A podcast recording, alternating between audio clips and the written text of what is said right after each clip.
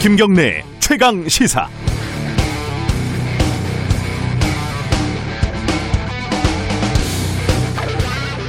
박영선, 우상호, 김영춘, 나경원, 오세훈, 박형준, 안철수. 자, 퀴즈입니다. 이분들의 공통점은 무엇일까요? 정치인이고 당연히 이번에 선거에 나온 유력 후보들입니다. 근데 그거 말고요. 재산? 이 다들 부자일까요? 또 찾아보니까 그건 아니더라고요. 재산 공개를 보니까 안철수 대표 같은 경우는 재산이 한 천억이 넘는 큰 부자고 우상호 의원은 한 8억 정도, 박형준 후보는 한 14억 정도. 아주 부자라고 하긴 좀 그렇죠. 나경원, 오세훈, 박영선 후보는 40억, 50억 이 정도 있으니까 꽤 부자지만요. 그럼 뭘까요? 네, 나이가 다들 엇비슷합니다. 뭐 신기하게도 대략 모두 다 60세 안팎이에요. 환갑이거나 환갑이 지났거나 환갑이 거의 다 됐거나 심지어 이 박영 박원순 전 시장도 당선됐을 때는 이분들보다 몇 살 적었습니다. 박영선, 나경원, 오세훈, 안철수 정확히 10년 전에 어, 서울시장 선거 때 얽히고 설켰잖아요. 근데 이분들 나이가 그때는 50세 전후였다는 겁니다. 우리 사회 고령화를 대변하는 건가요? 우리 사회가 한 10년 정도 더 늙은 느낌적인 느낌입니다. 정부 쪽을 보면 더 그렇죠. 정세균 총리가 72세, 정의용 장관이 75세, 유영민 비서실장이 71세. 우리 나이로요. 내각 평균 나이도 만으로 60세가 넘어요. 물론 경륜 중요합니다. 영화 은교의 대사 유명하죠. 너희의 젊음이 너희 노력으로 얻은 상이 아니듯이 내 늙음도 내 잘못으로 받은 벌이 아니다. 동의합니다. 저도 점점 나이를 먹어가고 있고요. 내일 모레 50이네요. 그런데 나이를 드는 게 서럽다는 54살 소카 이재용 대표는 우리 미래를 부모 세대에게 맡겨야 하는 건 더 서럽다고 맙니다. 청와대 내각, 정치권, 우리 공동체의 중요한 의사결정 구조에 60대, 70대는 흔하지만 30대는 희귀하고 20대는 멸종이죠. 어쩌면 말이죠. 이 늙은 사회가 지금의 젊은 세대에게 보이지 않는 페널티를 주고 있는지도 모르겠습니다. 미래를 언제나 과거에 맡겨야 하는 것은 좀 부자연스럽지 않나요? 1월 22일 금요일 김경래 최강 시사 시작하겠습니다.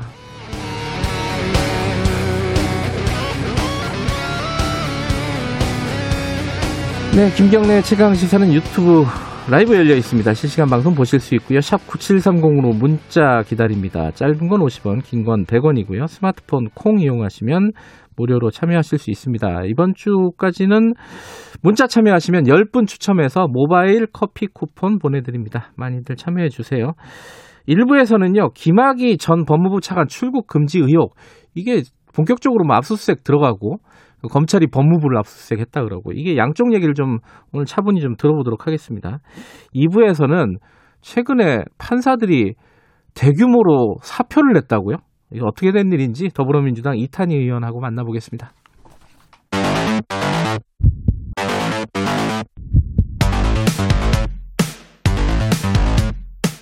오늘 아침 가장 뜨거운 뉴스 뉴스 언박싱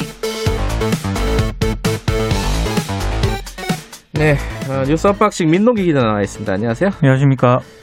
민동기 기자는 저, 저 서로 안 물어봐서 모르겠는데 저랑 나이가 비슷하시죠, 그죠? 거의 비슷합니다. 네. 우리도 이제 아직 50대는 아닙니다. 내일 모레 50대입니다. 내일 모레 50이고. 어, 이 이메일에 저희 저도 이제 그 취재원들한테 이제 이메일들을 많이 받잖아요. 네. 여기저기 뭐 단체나 뭐 노조나. 근데 오늘 어제 밤에 보니까 반가운 메일이 하나 와 있더라고요. 택배 노조가 기자회견을 취소했다. 아, 네. 그죠? 네. 왜 취소했습니까? 일단 그 사회적 합의 기구가 지난달 초에 출범을 했거든요. 예. 이게 택배 노동자 과로사 방지 대책을 위한 합의 기구입니다. 네. 어제 1차 합의문을 발표를 했는데 택배 노동자의 기본 작업 범위를 택배의 집하 배송으로 한정을 했습니다. 예. 가장 뜨거운 쟁점이 됐던 분류 작업은 택배사 책임으로 명시를 했고요. 택배사는 분류 작업 설비 자동화를 추진을 하고 불가피하게 만약에 택배 노동자들이 분류 작업을 하는 경우에는 수수료를 지급을 하도록 했습니다. 음, 그리고 주간 최대 작업 시간은 60시간, 하루 최대 작업 시간은 12시간을 목표로 했고요. 오후 9시 이후에 심야 배송을 제한을 하되 물량 증가 등으로 불가피한 경우에는 오후 10시까지로 1시간 연장을 하도록 했습니다.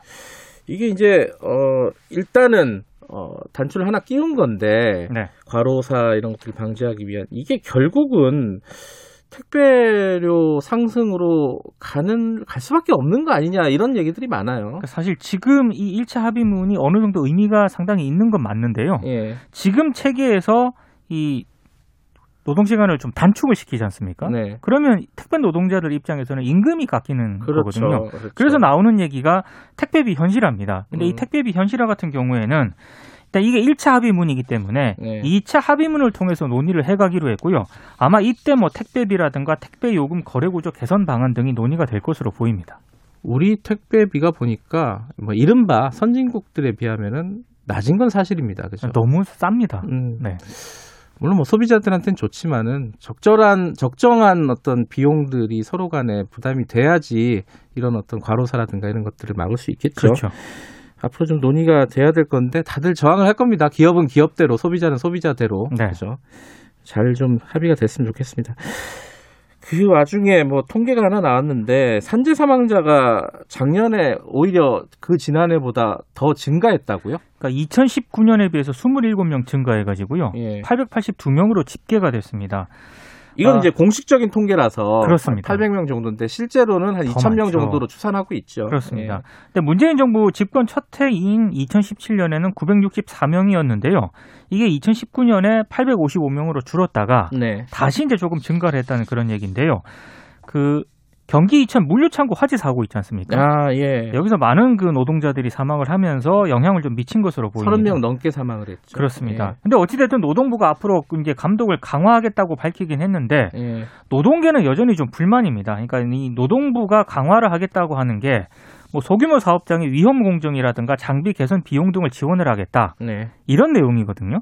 근데 노동계 쪽에서는 결국에는 이런 이 문제는 현장에 있는 노동자가 산업안전보건위원회에 참여를 해서 여러 가지 그 사업주와 함께 산재 예방 활동에 참여하는 게 핵심인데 결국 이런 내용은 빠져 있다 이렇게 음. 비판을 하고 있습니다. 어제는 좀 뜻깊은 날이었습니다. 여기에 뭐 찬성을 하든 반대하든 그렇죠. 네, 검찰의 수사 기소 독점이 사실상 처음으로 깨진 날이죠. 헌정 사상 최초로 검찰 외에 수사권과 기소권이 있는 상설 조직이 만들어졌습니다. 이제 예. 공수처가 정식으로 출범을 했는데요. 일단 김진욱 공수처장이 아, 걸, 결코 오만한 권력이 되지 않겠다라고 얘기를 했고요. 네. 이뭐 많은 많이 보도가 되긴 했습니다만 공수처는 전현직 대통령 그리고 국회의원, 판검사 등 상급 이상 고위공직자 등을 수사 대상으로 하고 있고요. 대법원장, 대법관 그리고 검찰총장, 판검사, 고위 경찰 범죄에 대해서는 공수처가 직접 기소를 할 수가 있습니다. 이제 앞으로 관심사는 이제 인사가 어떻게 되느냐. 예를 들어 차장 인사라든가 아니면 검사들 수사 검사들을 인사를 해야 되잖아요. 인사를 어떻게 하느냐 이게 그렇죠. 관심사죠. 처장이 지금 판사 출신이기 때문에 예. 차장은 아무래도 어, 수사 경험이 있는 음. 검사 출신 변호사가 기용이 되지 않겠느냐라는 그런 전망이 나오고 있습니다. 물론 이제 여기에 대해서는 김진욱 처장은 즉답은 하지 않았어요. 즉답은 안 네, 했습니다. 다 일장일단이 있다. 네. 뭐 이런 취지였고 그리고 또 하나가 1호 사건은 뭐냐? 윤석열이냐? 뭐 이런 얘기들이 나오고 있는데 아, 그 신중하게 결정하겠죠. 음, 그러니까 지금 인적 구성을 아직 이게 정비를 안 했거든요. 네. 아마 한 3, 5월쯤에 가야 이런 얘기들이 좀 나올 것으로 보입니다. 김진욱 처장이 그 얘기를 했죠. 누구나 아, 이거는 공수처에서 할 만한 수사다라는 고개를 끄덕거릴 만한 수사를 그렇죠. 선택하겠다. 그게 쉽지는 않을 거예요. 이게 정치적으로 굉장히 예민한 사건들이 많기 때문에 네. 어쨌든 잘 헤쳐나가길 바라겠습니다. 기재부의 나라냐? 이게 뭐 사극 대사입니까? 이게 왜 이런 얘기가 누가 어떻게 어떤 상황에서 한 거죠? 정세균 총리가요 네. 어제 기획재정부를 딱 지목을 했습니다. 그래서 지금 코로나19 때문에 피해를 보고 있는 자영업자 소상공인의 영업 손실 보상을 법제화하는 방안을 마련을 하라 네. 이렇게 딱 대놓고 지시를 했는데요. 이게 왜냐하면 김용범 기재부 1차관이 손실 보상을 법제화한 나라는 찾기 어렵다. 음. 이렇게 우회적으로 반대 의사를 밝혔거든요. 네. 그러니까 이 나라가 기재부의 나라인가 이렇게 음. 얘기를 하면서 화를 냈다라고 하는데요.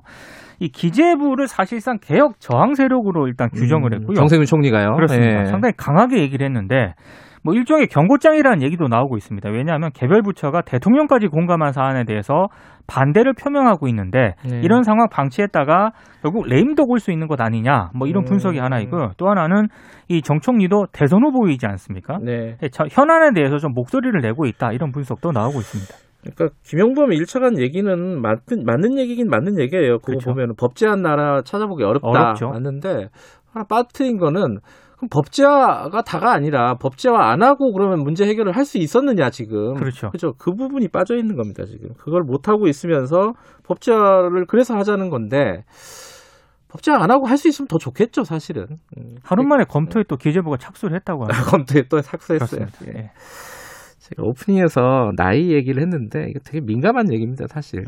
저도 이제 나이를 먹고 있어서 이런 얘기가 좀 그런데 그래도 젊은 세대가 너무 안 보이는 게 좀 안타까워서 그렇죠. 예. 우리 사회가 뭔가 문제가 있다. 뭐가 문제가 뭔지는 모르겠어요, 저도. 근데 뭔가 문제는 분명히 있다. 이런 차원에서 말씀드렸는데 여러분들이 아침부터 무슨 헛소리냐는 말씀을 보내주셔가지고 그래도 뭐 이런 6282님 같은 경우에는 청소하는 사람들은 나이 제한이 있는데 왜 정치하는 사람들은 나이 제한이 없냐. 음. 아, 뭐 이제 앞으로는 근데 수명이 들어가지고 나이 제한 같은 것들은 많이 없어질 겁니다. 그죠? 어쨌든 뭐 나이가 다는 아니지만은 그래도 세대 간의 균형 같은 것들은 조금 고려해야 되지 않느냐. 그렇습니다. 이런 취지에서 말씀드렸습니다. 뉴스 언박싱은 여기까지 듣겠습니다.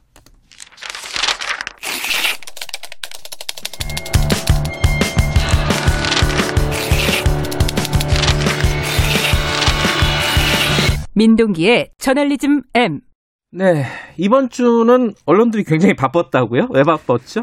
이재용 삼성전자 부회장이 재수감되지 않았습니까? 네. 근데 사실 그 전에도 집행유예 뭐 이런 쪽에 방점을 좀 찍긴 했는데요. 네. 근데 재수감된 이후에도 이재용 부회장 구하기에 그렇게 언론들이 나서고 있더라고요. 라이언 일병 구하기 아, 굉장히 거. 좀 바빴던 그런 한 주였던 것 같습니다.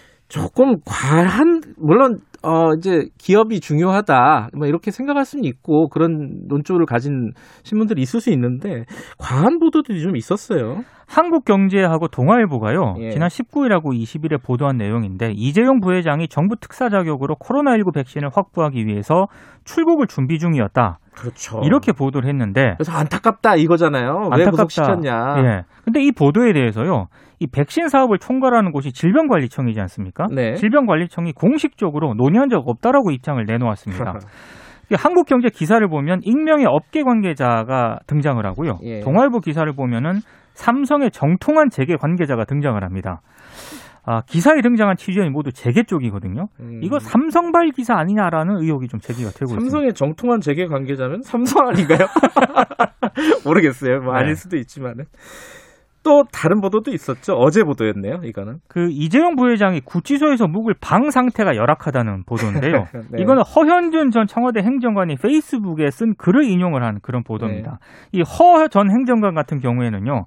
박근혜 정부 화이트리스트 사건 연루자로 징역 1년을 선고받아서 구치소 생활을 했거든요. 그때 자기가 살아봤다 이거잖아요. 자기가 그때 그 방을 살아봤는데 음. 그거 굉장히 열악하다 이런 음. 내용의 주장입니다. 아니 이제 저는 저 재소자들 인권 문제로 열악하다는 보도는 할 수 있는 것 같은데 왜 이재용 부회장이 감옥에 가니까 그 보도가 나오냐 이 얘기죠. 근데 일단 허씨 주장은 확인이 되지 않은 그런 주장이고요. 음, 어, 확인되지 않은 주장을 그대로 보도한 게 일단 문제인 것 같고 또 하나는 기사를 읽고 나서 그래서 뭐 어쩌란 얘기냐 이런 생각이 좀 들더라고요.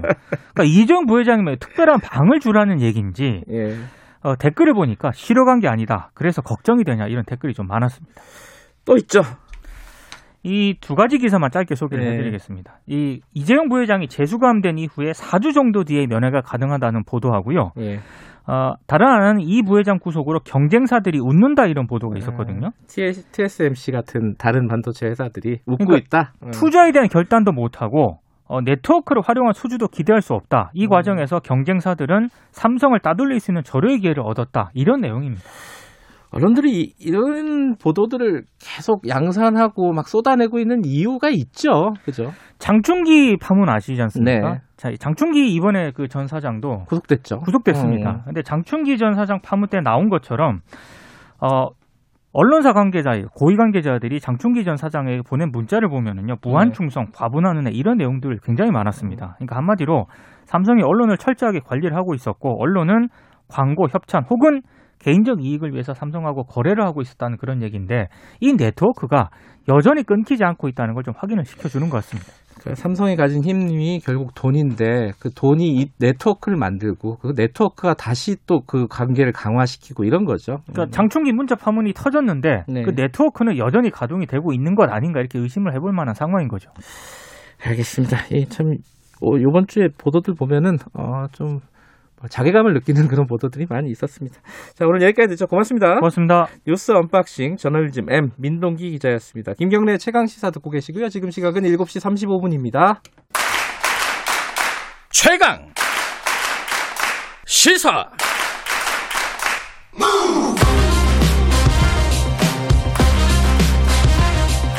지금 여러분께서는 김경래 기자의 최강 시사를 듣고 계십니다.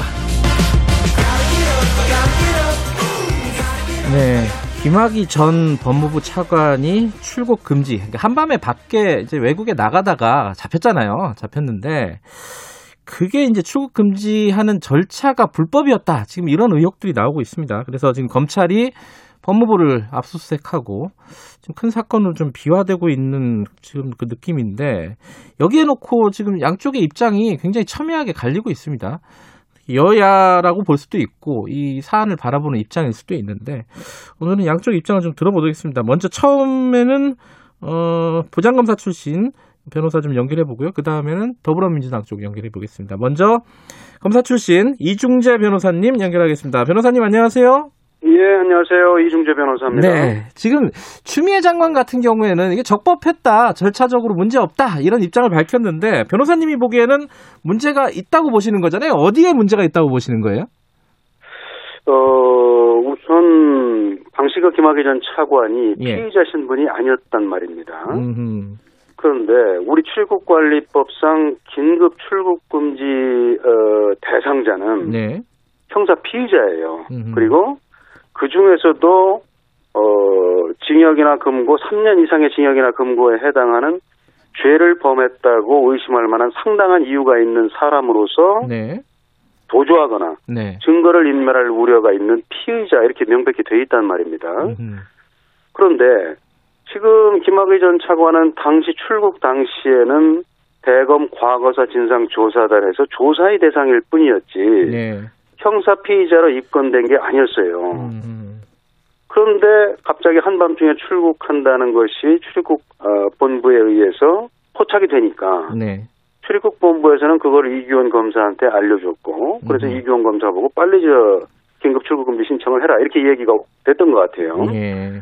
그러다 보니까 이규원 검사도 한밤중에 갑자기 뭐 퇴근했다가 청사에 들어가서 뭐 긴급 출국 금지 신청을 하려니까 피의자가 아니니까 어떡합니까? 그러니까 네. 갑자기 출국 금지 요청서에는 이미 2013년에 서울중앙지검에서 무혐의한 사건 번호를 그냥 기재를 하- 해서. 출국 긴급 출국 금지 요청을 한 거고 네. 그다음에 긴급 출국 금지 요청을 한 다음에는 6시간 이내에 법무부 장관에게 승인 요청을 하도록 되어 있습니다. 네. 근데 이규원 검사가 승인 요청을 하면서는 본인 생각에도 좀 또 이상하니까 예. 왜 이미 형의학순 처분한 사건 번호를 기재를 했으니까 예. 승인 요청서에는 다시 동부지방검찰청 내사 1호다 이렇게 사건 번호를 집어넣었어요. 그런데 그 사건은 있지도 않은 사건이었단 말입니다. 음, 허위였다. 예. 그렇죠. 동부지검의 내사 1호라는 사건은 없었으니까요, 당시. 네. 김학의 전 차관을 대상으로 한. 예. 그러다 보니까 요청을 할 때도 이미 무혐의한 사건 번호를 집어넣고 그 다음에 승인 요청을 할 때는 아예 있지도 않은 사건 번호를 집어넣어서 했기 때문에 네. 이거는 명백한 위법이 아니냐 이런 얘기가 당연히 나올 수밖에 없는 거죠. 지금 압수수색 들, 들어갔단 말이에요. 검찰이 법무부에 대해서 그죠? 수사에 들어갔는데 이러면 당연히 지금 그 부장검사 아, 그 변호사님께서는 이 압수수색은 당연한 절차다. 지금 수사를 하는 것이 이렇게 생각하시겠네요. 그죠? 아, 그렇죠. 당연한 음, 절차죠. 이게 왜 이렇게 됐느냐. 예. 당연히 뭐 이규원 검사도 지금 뭐 한 언론 보도를 보니까 예.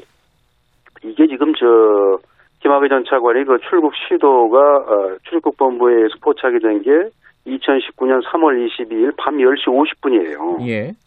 그러다 보니까 출국본부에서는 미리 이거 큰일 났다. 네. 미리 알고는 있었어요. 네. 김학의 전 차관이 과거사 진상 조사단의 조사에 에, 불응하니까 네. 이거 이러다가 출국하면 어떡하느냐. 네. 그래서 출입국 본부에서는 뭐 장관 지시에 의해서 미리 검토를 다 했더라고요 보니까 음. 법리를. 네.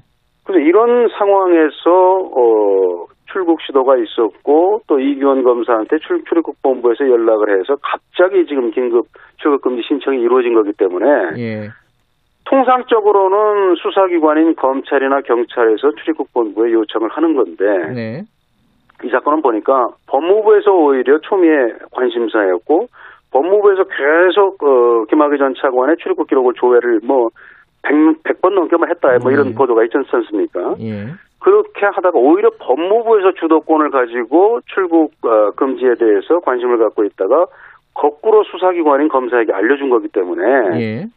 이거는 당연히 좀 뭔가 이상하다. 이건 출입국 본부가 당연히 관여가 된 거고 네. 또 출입국 본부 외에 어떤 관련자가 있을까? 이걸 검찰로서는 당연히 살펴볼 수밖에 없는 거고 예, 그 예. 첫 과정이 압수수색인 거죠.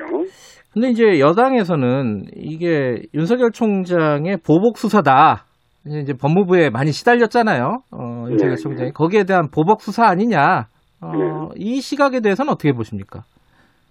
어 저는 저 그거에 대해서는 네. 우리가 박근혜 전 대통령 시절에 왜 소위 말하는 정윤호의 문건이라는 게 있었지 않습니까? 네.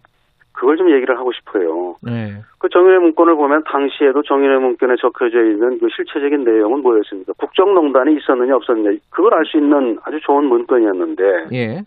그 당시에도 그 실체적인 내용에 대해서는 바라보지 않고 이거 네. 문건 유출한 사람이 누구야? 음. 이것만 관심이 있었거든요. 네. 이거 뭔가 불순한 의도, 정권을 흔들기 위한 불순한 의도로 누가 누군가가 그런 악의적인 의도를 가지고 음. 문건을 유출한 것이 아니냐. 거기에만 지- 어, 노력을 집중하다가 결국은 비극이 온거 아니겠어요?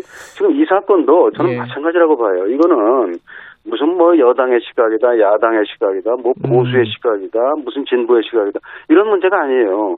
우리 형사소송 절차에 있어서 가장 기본적인 음. 그런 적법 절차가 지켜졌느냐 안 지켜졌느냐 예. 이런 시각에서 접근을 해야 된다고 생각을 합니다. 하나만 더 여쭤볼게요. 그 이제 일반인의 시각으로 보면은 네. 이게 저 김학의 전 차관 같은 경우에는 의혹이 많았던 인물이고 그때 출국 네. 금지를 안 시켰으면은 그게 그럼 또 옳은 거냐? 이 네. 결과적인 정의인데 이제 절차 같은 것들 잘 모르니까 네. 그렇게 생각하시는 분들에게는 뭐라고 말씀하시겠습니까? 어 우리 그 형사 소송 절차의 그 기본 대원칙은 뭐냐면 네, 아홉 명의 범인을 놓치더라도 한 명의 억울한 사람이 나와서는 안 된다는 거예요. 음, 지금 나쁜 사람이니까 적법 절차 안 지켜도 된다. 네, 그게 옛날에 우리 그 조선 시대에 예를 들면은 잘못했다고 의심되는 사람이 있으면은 데려다가 뭐 주리를 틀었다. 그 음. 고문이죠. 음, 잘못하면 그렇게 되는 거예요. 그렇기 때문에 지금까지 우리 인류가 고안해낸 가장 좋은 방법은 그런 억울한 일이 없도록 해야겠다 음. 하기 위해서 가장 좋은 방법이 바로 이 적법 절차를 지키라는 겁니다. 음. 우리 과거에 한번 생각을 해보세요. 간첩 사건 수사한 수사관들도 아마 대부분의 수사관들이 절차를 안 지키면서도 나는 국가를 위해서 한다고 생각했을 거예요. 음. 근데 그게 어떻게 됐어요? 그 와중에 억울한 사람들이 나오고 네, 그분들이 수십 년이 흘러서 뭐 재심 절차 등을 통해서 억울함이 밝혀 무죄가 밝혀졌지만 음.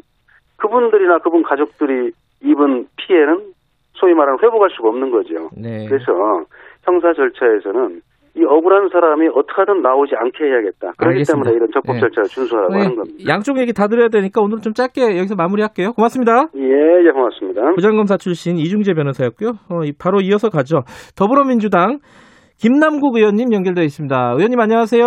아, 네, 안녕하세요. 안산 단원을 김남국입니다. 네, 이중재 변호사님 말씀 들으셨죠, 전화로. 아, 죄송합니다. 제가 다 듣지 못했고요. 아, 그래요? 끝에 예, 1분 정도밖에 못 들어서 제가 내용을 말씀, 전혀 모르겠습니다. 말씀드리겠습니다. 이, 네, 네. 일단 기본적으로 그 허위로 사건 번호를 기재하고 이게 다 불법이었다. 그래서 수사를 하는 게 정당하다. 당연한 절차다. 이게 아주 기본적인 입장이에요. 여기에 대해서는 뭐라고 생각하십니까? 어, 저도 당연히 그 형사사법의 대원칙이라고 하는 적법 절차의 원칙이라고 하는 것은 어, 지켜져야 된다라고 생각이 들고요. 예. 어, 여기서 뭐 문제가 되는 몇 가지 쟁점들이 있는데요. 어, 허위의 공문서냐라고 하는 부분에 있어서는 네. 어, 내사번호 기재가 가장 크게 문제가 되는 것 같습니다. 네네. 그러나 이제 이 내사 번호라고 하는 것은 수사기관인 검사가 작성을 할 수가 있는 것이고 네. 내사 번호와 실제 사건 번호가 일치하지 않은 문제가 이제 지적되고 있는 것으로 알고 있는데요.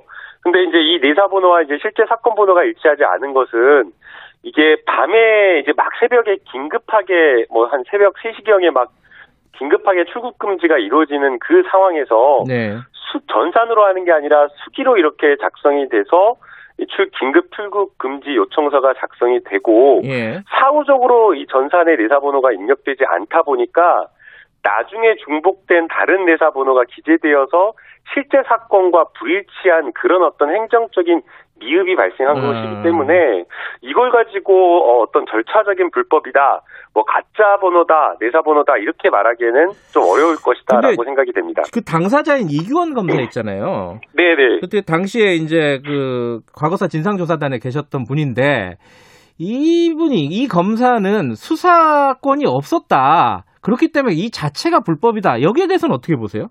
이제 그 이제 출입국관리법 4, 조의 6, 6을 보게 되면요. 네. 어, 긴급 출국 금지 요청을 할 수 있는 게 이제 수사 기관으로 이렇게 되어 있는데요. 네.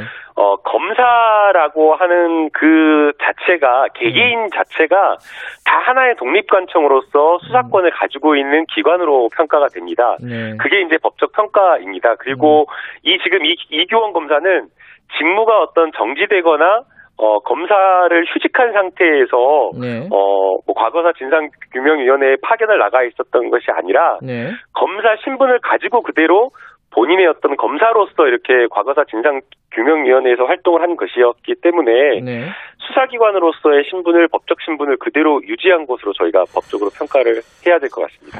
그리고 지금 의원님이 이거 이 수사를 지금 현재 어 수원지검에서 하고 있는 수사를 윤석열 총장의 보복 수사다 법무부에 대한 이렇게 규정을 한 적이 있지 않습니까? 보복 다- 수사다 그러면 또 네. 이게 명예훼손 될 수 있으니까 네. 보복 수사가 강하게 의심된다라고 아, 제가 예, 예. 밝혔습니다. 이게 네. 그, 그거 좀 설명해 주세요. 왜 그런지.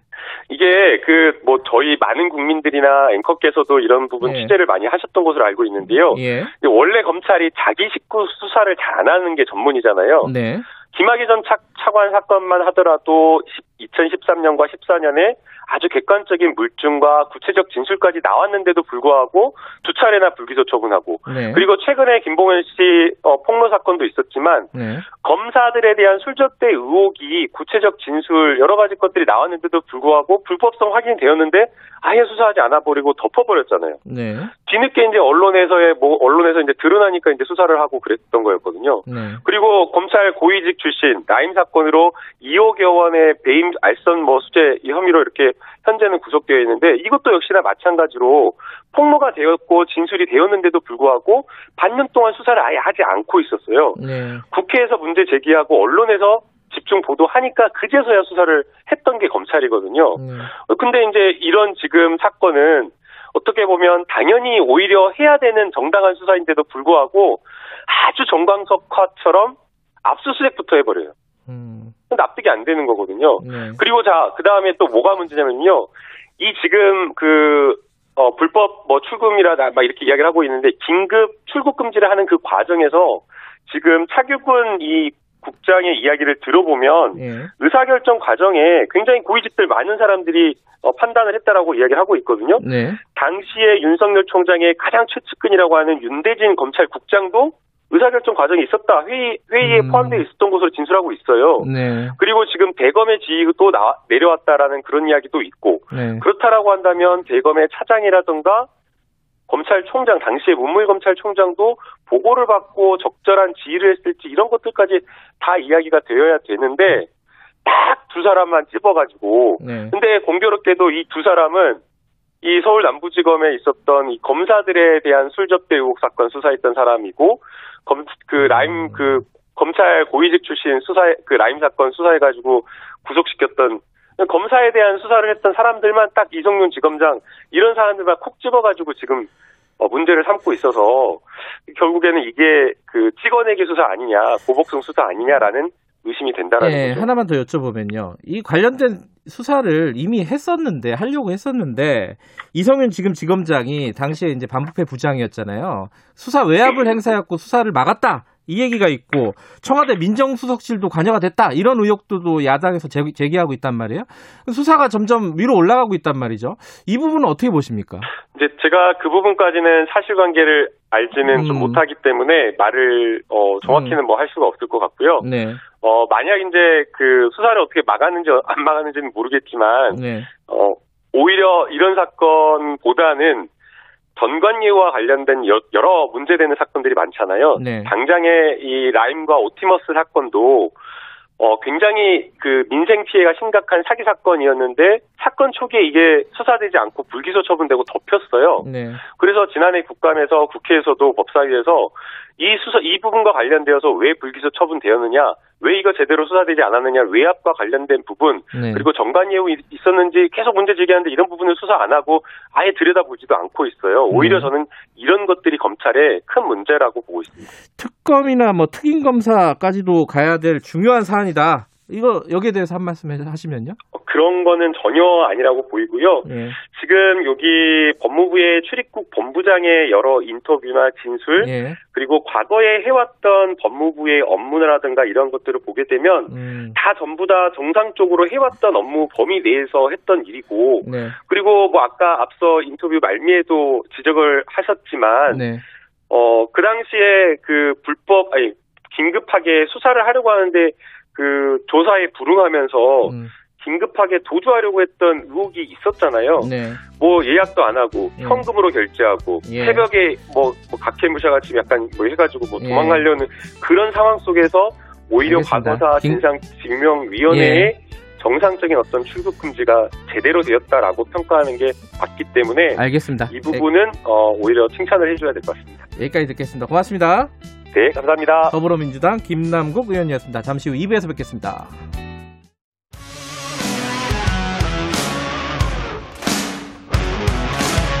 뉴스타파 기자 김경래 최강 시사.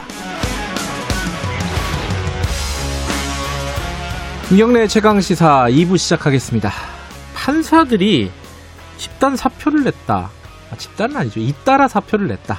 뭐 이런 보도들이 있어요. 한 80명 된다. 뭐 그런 보도도 나오고요. 왜 이런 일이 벌어지는 걸까? 여러 가지 뭐 해석들이 나오고 있습니다. 뭐 원래부터 이제 사법 개혁 그리고 뭐 법관 탄핵 이런 것들을 계속 추진하고 계신 분이죠. 어, 이탄희 의원 연결해서 관련된 얘기 좀 여쭤보겠습니다. 이탄희 의원님 안녕하세요. 예, 안녕하세요. 이탄입니다. 네.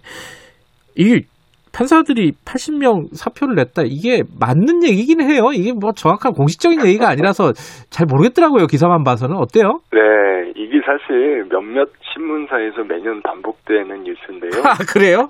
네, 아. 이게 크게 오보였던 적도 있고요. 음. 불과 한 2년 전에 이게 아, 일면에 보도가 됐는데 숫자가 완전히 틀려가지고 오보였던 적도 있고 해서 저도 일단 사실인지 여부를 기다려봐야 된다. 음, 일단은. 입장입니다. 네네. 근데 이- 그래도 그, 그 아마 그 기자 주변에 이 네네. 사표를 냈다고 하거나 혹은 사표 낸걸 들었다는 사람이 많았다는 얘기잖아요. 네. 뭐, 뭐, 뭐라고, 이 원인, 이유를 뭐라고 생각을 해야 될까요? 음, 뭐 일단 말씀드린 대로 사실 여부는 기다려 봐야 될 것이고 다만 네. 이제 가정적으로 말씀을 드리면 네, 어, 여러 가지 언론 분석이 나오는 걸 제가 보긴 봤는데 네, 그 중에 정치적인 어떤 이유들로 네. 제시되는 것들은 사실 사실이 아닐 가능성이 높고요. 음, 왜 그러냐면 이게 판사가 세속적인 의미에서 보면 진짜 좋은 직업이거든요. 네, 이게 뭐 정년도 보장되고 네. 중간에 어떤 판결을 해도 책임을 안 져도 되잖아요. 아하. 그래서 어, 어떤 게 정치적인 이유로 판사직을 포기하는 건 쉽지 않고 대체적으로 이제 개인적인 이해관계 네. 때문에 퇴직을 하는데요. 네. 어, 제시된 이유 중에 보니까 변호사법 개정이 예정된다. 그래서 예. 정관 예우 금지를 위해서 앞으로 3년간 근무했던 법원에 대한 사건들을 3년간 못하게 된다. 음, 이런 이야기가 있더라고요. 예. 그래서 만약에 판사가 사표를 많이 했다고 하면 그게 이유가 될 수는 있겠다. 음, 이런 생각입니다. 판사 생활 꽤 하셨고, 네네. 그래서 지금 방- 말씀하신 뭐 정치적인 해석이라는 게 결국 그거잖아요. 뭐 사법 적폐몰이의 후유증이다. 뭐 이렇게 얘기를 하기도 하고 또 뭐 이제 우리법 연구회 이런 데서 요직을 다 독식해 갖고 거기에 대한 뭐 반발로 나갔다 네네. 이런 해석들을 일부 하는데 어때요? 어때요? 전혀 동의하기 어렵고요. 예. 사법 적폐 해결이 안 돼서 제가 계속 법관 탄핵 이야기를 지금도 하고 있지 않습니까? 네. 그런 상황이기 때문에 그 시각은 좀 편향된 시각인 것 같아요.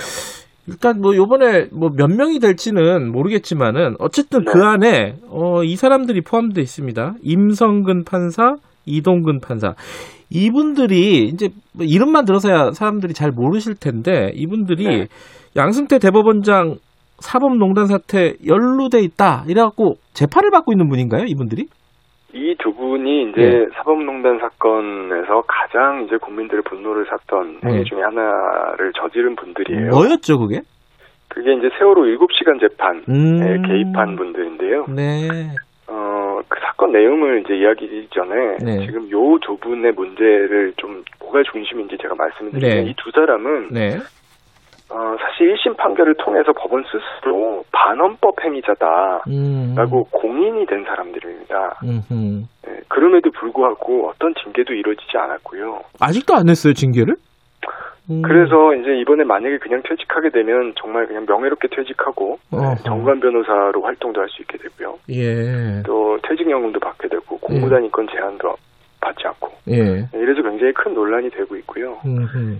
저희가 최근에 이제 여론조사한 결과를 보니까 이 사법농단 비법관 전관 변호사 활동은 막아야 된다라는 국민 의견이 68%에 달하더라고요. 어허. 예, 이게 찬성은 18%고요. 예. 압도적으로 높은데 그래서 더더욱 큰 논란이 되고 있는 두 판사들입니다. 그 아마 기억이 가물가물하실 거예요. 청취자분들도 저도 가물가물한데 그 세월호 7시간 판결 재판에. 가- 그 관여했다는 게 정확히 뭐, 뭐였죠? 그게 이제 세월호 7시간 다 아시겠지만 2014년 4월 16일 날 네. 세월호 3사 당일 날 오전에 국민들 마음이 찢어지는 상황이었잖아요. 네. 아이들이 정말 바다에 천천히 생매장되어 가는 과정을 보고 네. 있었는데 그게 다 지나고 나서 7시간 뒤에 박근혜 대통령이 중대본에 나타나서 네. 아이들 아직 갇혀 있어요. 이렇게 국민들한테 되물었잖아요. 네.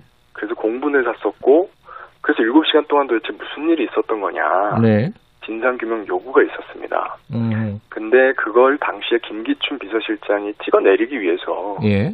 기사 하나를 찝어서 음. 명예훼손죄로 기소를 해요. 그 일본 기자였죠? 맞습니다. 예. 그게 세월호 7시간 재판이었는데 네. 그때 기소에서 그치지 않고 판결에 개입을 해서 네. 판결문을 선고되기 전에 사전에 음. 유출을 시키고 네. 그 내용을 수정을 합니다. 음. 그래서 원래 박근혜 명예훼손 안 된다라고 되어 있는 거를 박근혜 명예훼손 된다. 네. 예, 다만 이- 요 경우에는 뭐 법리적 무죄긴 한데 된다라고 바꾸고 예. 또 법정에서는 7시간 일단 의혹 제기는 허위다 음. 이렇게 좀 말을 하도록 뒤에서 조정하고요. 음. 그런 사실상 이제 법복을 입고 있었지만 브로커 역할을 한 거죠. 하하. 그 브로커 역할을 한 판사가 임성근 판사고요. 예. 거기에 협조해서 판결 내용 바꿔주고 음. 그 다음 해에 바로 차관급 고등부장으로 승진한 판사 네. 일종의 부역자인데요. 그렇게 한 판사가 이동근 판사입니다. 음, 지금 말씀하셨듯이 임성근, 이동근 판사는 고법 부장 판사입니다. 그러면 이제 아까 차, 차관급이죠, 차관급, 그죠? 그렇죠. 자, 이 사람들이 지금 사표를 냈다. 1심에서 유죄를 받았는데 징계는 없었고 사표를 냈다. 이게 유죄는 아니고요. 예. 무죄 판결인데. 아, 무죄 판결인데 네, 그 무죄 취지로 판결인데 음, 무죄 판결을 하는 판사가 음, 그러니까 이렇게 판결한 겁니다. 어, 직권남용은 법리적으로 무죄인데 그래서 음. 형사재판 해결은 안 되는데 요 사람은 헌법재판 받아야 된다. 헌법 재판. 예, 음. 반헌법 행위다. 이렇게 음. 판결문에 이례적으로 여섯 차례나 기재, 기재를 해준 이런 상황입니다. 아, 그런 상황들이 가끔 보이는데 이 뭔가 문제는 있다. 근데 법적으로는 무죄다. 그리고 징계도 안 받는다. 이 이러면 이 사람들은 그 어떻게 어- 이런 어떤 잘못에 대한 책임을 물어야 되느냐. 이게 이제 핵심 아니겠습니까? 그렇죠. 근데 어, 이 두 판사는 사실 네. 반헌법 행위여서 헌법 재판을 받아야 된다는 얘기는 예. 풀어서 얘기하면 국회에서 탄핵 소추를 해서 탄핵 음. 재판을 해라라는 얘기예요. 네. 그러니까 탄핵을 하라는 거죠. 그리고 사실 전국 법관 대표자 회의가 2018년에 이미 이 행위에 대해서는 네. 탄핵 소추를 해야 된다 국회에서 네. 이렇게 명시적으로 의결을 아예 했습니다. 음. 그래서 요 사안은 해결 방법은 국회 탄핵으로 이미 정해져 있고요. 예. 요거를 그동안 국회가 사실상 직무유기 상태로 이행을 못 하고 있었던 거죠. 아니, 제가 보기에는 네. 이탄희 의원 말고 탄핵 얘기하는 사람 요새는 거의 없던데요? 아, 뭐 국회 내에서 공감대가 없는 건 아니고요. 예. 다만 이제 이 사안이 많이 알려지지 못하고 예. 또 이제 가장 큰 건 탄핵이라고 하는 건 시효가 없기 때문에 예. 천천히 추진해도 될 거다라고 또 이제 생각하는 경향도 있었는데 아, 이두 판사가 이렇게 갑자기 도피하듯이 사표를 낼 음. 거라고는 생각을 못했던 거죠. 이게 사표를 냈고 그러면은 네. 만약에 수리가 되면은 네. 뭐 탄핵도 안 되는 거 아니에요, 이제? 그죠? 그러니까 사직하기 전에 탄핵 소추를 해야죠. 어. 2월 말일 경에 아마 퇴직하는 걸로 알고 있는데요. 예. 그 전에 탄핵 소추를 해야 된다고 생각합니다. 그러면 내실 거예요, 안을? 어, 지금 의원들 뜻을 모아가고 있습니다. 음, 그래요. 근데 어쨌든 이탄희 의원께서는 내려고 계획을 세우고 뜻이 모아지면 내겠다 이런 뜻인 거네요, 지금 말씀은. 그죠? 이게 지금 탄핵 아니라고 하는 게 법안처럼 네. 그냥 의원들 몇 명이 낼 수 있는 게 아니어가지고요. 예. 몇 명이죠, 요건이? 100명이 발의를 할 수 있고요. 아. 국회에서 통과되는 데는 150석이 필요합니다. 일단 발의가 100명이다. 네. 100명 할 수 있을 것 같으세요? 예상을 하신다면? 뭐 거듭 말씀드리지만 네, 뜻을 모아가는 중입니다. 제가 아직은 예. 말씀드리기가 좀 어, 시기가 좀 일어서 그렇고요. 예.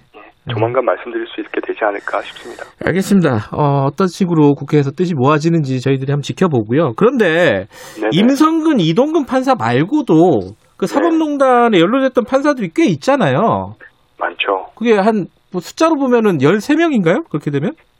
어, 징계 청구된 건 13명이고요. 예. 검찰에서는 66명으로 봤어요. 조금 더 넓게 음. 봤죠. 이분 명, 네, 숫자는- 공개는 안 된 상태고요. 예, 숫자는 다르지만 검찰이 본 숫자는 66명이고 징계 청구는 13명이 됐다. 지금 상황에서 결과는 뭐 나온 게 있습니까? 일부 징계가 확정된 판사들도 음. 있고요. 네. 그런데 이제 다수의 판사들은 본인들 음. 잘못이 없다. 음. 이제 징계 취소 소송을 제기했고, 네. 근데 문제는 그 취소 소송이 대법원에 접수된 지 벌써 2년이 넘어가고 있거든요. 네. 대법원이 아무 결론도 안 내고 있습니다, 지금. 안 내고 있어요. 어. 네. 일부러 안 하는 거라고 보시는 거예요? 알 수는 없죠. 근데 음. 어, 결국은 그래서 징계 확정 없이 퇴직하는 사람이 발생하게 된 상황이니까요. 음, 대법원에서 빨리 판결을 해주기를 지금이라도 촉구를 합니다. 빨리 그 징계 취소 소송이 결과가 나오면은 어떤 법적인 판단이 마무리가 될 텐데 그것도 안 하고 있다 이런 말이네요. 그렇죠. 예.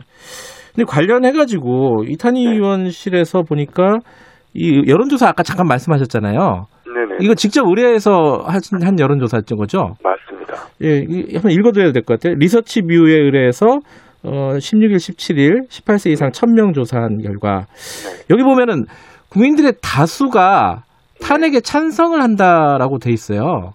네, 맞습니다. 요거는 한번 여- 여론을 직접 보시려고 의뢰를 하신 건가요? 예, 저희가 음. 그 이제 뭐 일부 법관 탄핵에 대해서 국민들께서 이제 이미 잊었다, 해결됐다고 생각하고 있다라고 하는 음. 어, 의견들 그런 우려들이 있어서 확인차 한번 해봤는데요. 네, 결과는 전혀 그렇지 않고요. 네, 법관 탄핵 소추의 찬성이 58.7%, 음, 반대가 25.6%로 탄핵 소추 찬성이 두 배 이상 높고요. 네, 이제 더 의미가 있는 거는 전 연령 음, 10대부터 70대까지 전 연령 다 찬성이 압도적으로 높고요. 네, 전 지역 서울부터 제주까지 예, 그다음에 이념 성향도 보수 진보 중도 할 것 없이 음흠. 모든 이념 성향에서 탄핵 찬성이 압도적으로 높게 나오고 있습니다. 어, 여론은 이렇게 높은데 국회에서는 논의가 좀 지지부진한 이유는 뭐라고 봐야 될까요? 이게 국민들로서 헷갈리잖아요. 원래 여론에 네. 굉장히 민감하잖아요. 국회라는 것이. 네. 왜 이럴까요, 이거는?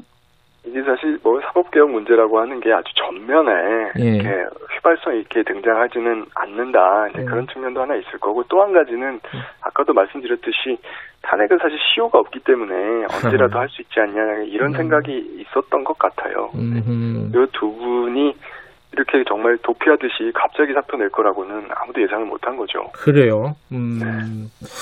자, 시간이 얼마 남지 않았네요. 다음 달, 아, 다음 달 28일이라고 하셨죠? 네. 음. 그러면 저희들이 한번 좀 기대를 해봐도 되는 상황인지 마지막으로 한번 더 여쭤볼게요. 네. 하여튼 열심히 뜻을 모아가는 중이고요. 네. 이게 뭐 한두 명이 할 수 있는 일은 아니기 때문에 네. 단계를 밟아가고 있는 상황입니다. 늦지 않게 말씀드리겠습니다. 알겠습니다. 그건 좀 저희들이 기다려 보고요. 검찰 얘기도 좀 해볼게요. 어제 공수처 출범했잖아요.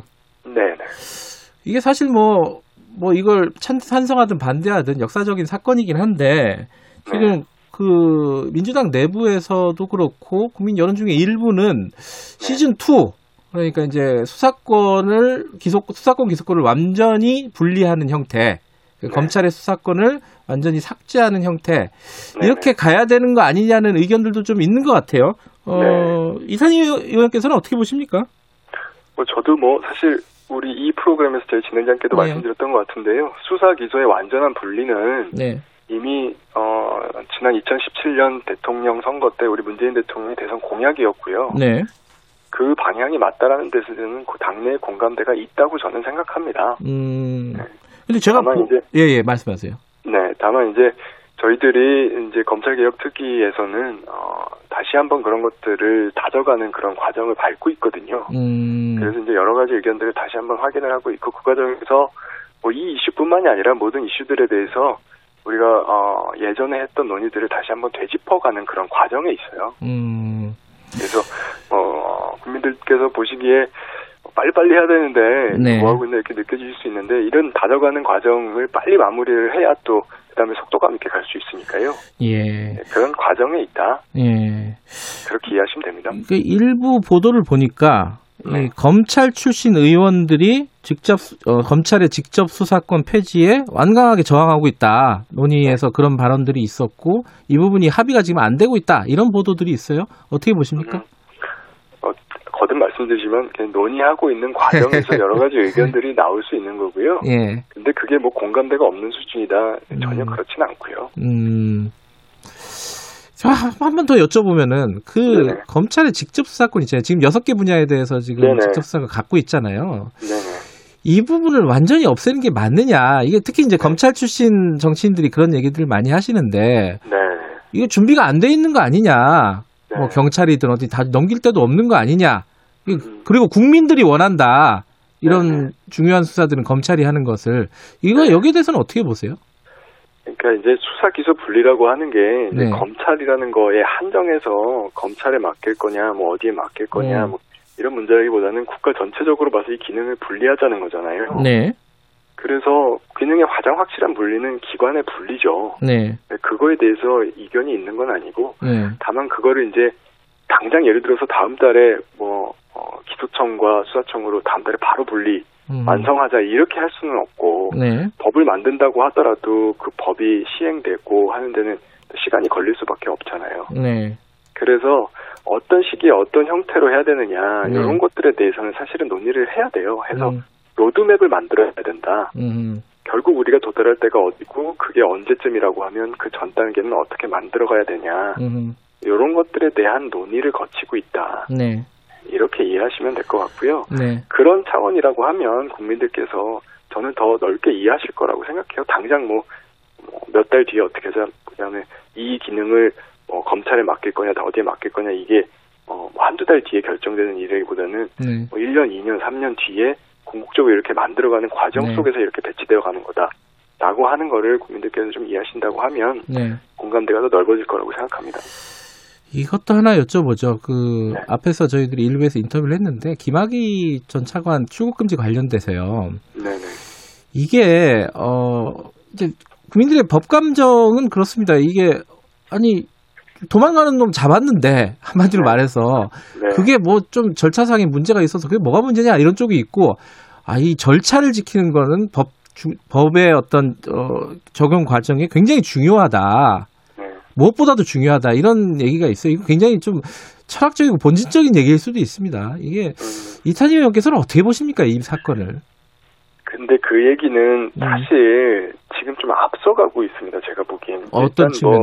예. 그 사실관계에 대해서 네, 어, 사실 지금 정리가 안 돼 있거든요. 네, 사실관계 자체에 대해서 지금 의견이 부딪히고 있고요. 네, 그것에 대해서 정리가 안 된 채로 일단 뭐 무슨 잘못이 있는 걸 전제로 이야기를 할 수도 없고요. 절차상의 음. 어떤 문제가 있었던 걸 전제로 해서 어떤 뭐 음, 실체적인 부분과 절차적인 부분에 뭐가 더 중요하냐 이런 얘기로 나가는 게 네, 사실 그 잘못을 전제해버리는 것이기 때문에 앞서가는 측면이 있어요. 음. 그래서 저는 그 부분에 대해서는 좀 조심스럽고요. 네. 조금 더 어, 사실관계 자체에 대해서 집중하고 기다려 봐야 된다. 네.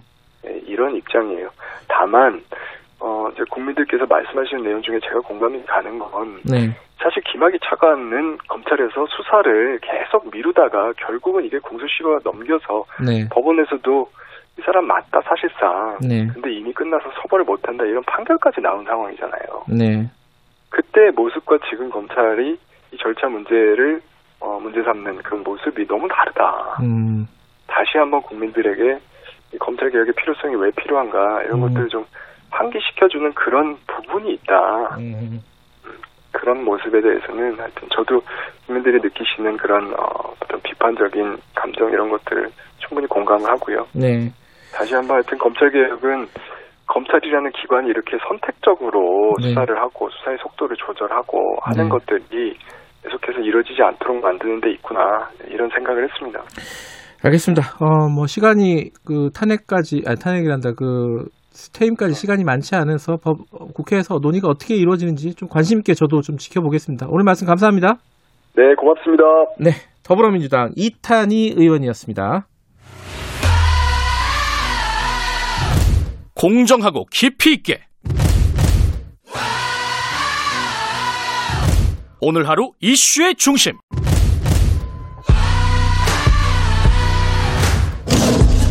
김경래의 최강 시사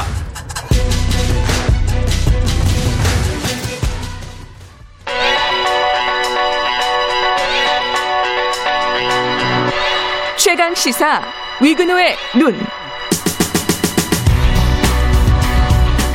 네. 위근우 대중문화평론가 나와 계십니다. 안녕하세요. 네, 안녕하세요. 트로트 열풍이 언제부터였죠? 작년부터였나요? 재작년이었나? 이- 이제 미스, 미스 트롯이 예. 이제 성공하고 이제 미스터 트롯이 정말 이제 30%대의 엄청난 성공을 이제 지난해 하면서 이제 정말로 지난해였나요, 그게? 미스터 트롯이 지난해였죠. 예. 아, 그렇구나. 진짜 모든 방송사가 이제 다 트로트 프로그램 하잖아요. 정말 뭐, 예, 말씀하신 그대로 모든 방송사 지상파 모두 하고 있습니다. 대중문화 평론가였어서 이런 부분은 어떻게 보십니까? 긍정적으로 어, 보십니까? 사실은 다양성이라는 부분에 있어서 좋게 볼 수가 없죠. 처음에 트로트가 음. 이게 나올 때는 이제 트로트라고 하는 영역이 이제 이렇게 이제 어 다시 대중의 관심 영역이 됐다라는 부분에 있어서는 긍정적으로 볼 수 있었는데 지금 또 모두 트로트를 하고 있으니까 예, 긍정적, 긍정적으로 보기 좀 어렵죠. 중간이 없어요, 중간이. 네, 맞습니다. 예. 그런데 그 와중에 지금 아까 말씀하신 미스터 트롯이 TV조선 프로그램이었죠. 예, 맞습니다. 근데 TV조선에서 MBN을 어, 트로트 프로그램 우리 걸 표절했다 이렇게 소송을 걸었다고요? 예, 소송을 예, 지난 18일에 했는데요. 예. 그러니까 이제 TV조선 측 입장은 이렇습니다. 이제 TV조선이 만든 이제 미스 트롯과 미스터 트롯을 MBN 측에서 이제 도용해서 네. 포맷을 도용해서 보이스킹과 보이스 트롯을 방영하고 또 그 이후에 TV조선의 사랑의 콜센터를 좀 포맷을 도용한 트롯파이터를 음. 방영했다. 이게 TV조선 측에서는 이제 두 차례에 걸쳐서 중단을 요청하는 뭐 음. 공문도 내고 했는데 이제 그거를 이제 좀 응답하거나 시정하지 않아서 이제 자기들이 이제 소송까지 가게 됐다라고 얘기를 하고 있는 상황이죠. MBN도 할 말은 있겠죠. 뭐라고 해요, MBN은 여기? 당연히 자기들은 무관하다고 하죠. 그러니까는 이제 가령 뭐 미스트롯과 미스터트롯이 이제 그 성별로 출연자 분리해서 진행했던 반면에 뭐 보이스트롯 같은 경우는 이제 뭐 성별 무관 성별을 무관하게 대신에 연예인 출신들만 뭐 이제 도전을 하는 방식이었다든가 네. 뭐 가령 뭐 트롯파이터 같은 경우도 뭐 사랑의 콜센터가 아니라 자사 프로그램인 사랑의 콜센터보다 조금 더 먼저 방영했었던 자사 트로트킨 포맷을 따온 것이다라고 이제 해명을 하고 있죠. 음, 이게 이제 사실 양쪽 주장이 이렇게 첨예하게 이렇게 갈리면은 이제 누군가가 이렇게 얘기를 해줘야 되잖아요. 예. 평론가 입장에서는 어떻게 보십니까? 그러니까 저는 이제 두 가지로 얘기할 수 있을 것 같아요. 우선은 TV조선이 화내는 이유는 좀 공감이 된다. 아 그래요. 예. 음. 하지만 좀 소송은 무리수다. 아? 이제 왜냐하면은 이거 사실 이제 한국에서 트롯 열풍 일으킨 게 앞서 말씀드렸듯이 미스 트롯과 이제 미스터 트롯 연타석 홈런 때문이긴 하거든요. 맞아요. 근데 그 이후에 이제 MBN뿐 아니라 사실 지상파가 3사에서도 다들 트로트 예능 달려들지 않았습니까? KBS도 해요. 예, KBS도 지금 뭐 트롯 전국체전 하고 예. 있고, 사실 뭐 MBC도 트로트의 민족 최근에 끝났고, SBS도 트롯신이 떴다 했고, 음. 그러니까 정말 이제 1, 2년 사이에 이 트로트는 이제 풀 한 포기도 안 남게 되는 상황이 된 거죠. 그러니까 사실 이제 TV조선 측에서는 좀 화가 날 수는 있어요. 예. 근데 이제 다만 그 프로그램들 다 포함해서 말씀드린 프로그램들 포함해서 사실 MBN도 요즘 말로 좀 각도기는 다 재긴 했거든요. 아, 예, 빠져나갈 구멍을 예, 만들어 어느 정도 이제 이 프로그램들이 미스터 트롯을 안 보고 만들었다면 완전히 거짓말이지만 예. 조금이나마 이제 본인들의 originality가 포함된 포맷을 음. 만들긴 했다라고 말할 수 있습니다. 소송은 무리수다라고 하는 거는 이제 TV조선이 소송에서 이기기는 좀 어렵지 않겠느냐 이런 말씀이신가요? 그러니까 제가 이제 뭐 변호사는 아니지만 예. 저작권법에서 판례를 보면은 좀 그런 확률이 되게 좀 높아 보여요. 이제 음. 왜냐하면은 저작권 보험 범위에서 표현물과 표현의 그 소재가 된 아이디어를 나눠서 음. 그 중에 표현물만을 보호하는 이런 아이디어 표현 이분법을 적용을 하고 있거든요. 네. 그러니까 하- 한국에서 사실 이제 이번 예능 포맷으로 소- 소송이 난 적이 지금까지는 없었는데 이제 제일 비슷한 게 게임 쪽이에요. 게임 쪽인데 가령 예전에 이제 그 포- 캐릭터가 폭탄이나 이게 물풍선 설치해서 적을 해치우는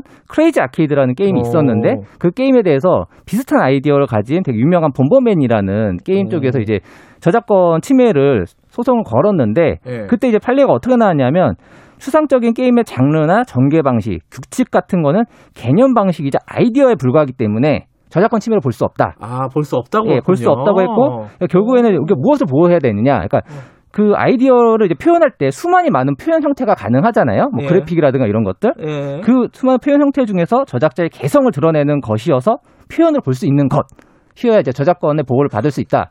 좀 눈에 보이는 구체적인 거를 그쵸. 따라해야지 표절이 예. 된다 이런 그러니까 뜻이네요. 예를 들면은 예. 가령 이제 타사에서 최강 시사가 너무 잘 돼서 예. 타사에서 최강 시사를 되게 많이 흉내낸 또 코너 형식을 되게 흉내낸 어떤 그 시사 프로그램을 만든다. 라고 해서 사실 그거는 아이디어 차원이기 때문에 예. 그거를 표- 표절을 보기는 어려운데 예. 만약에 이제 그 김경래 기자의 오프닝 멘트를 네. 가져다 썼다. 음. 그럼 그거는 이제 완전 표절이 구체, 되는 거죠. 그건 구체적인 예, 거니까. 구체적인 표현이기 아. 때문에.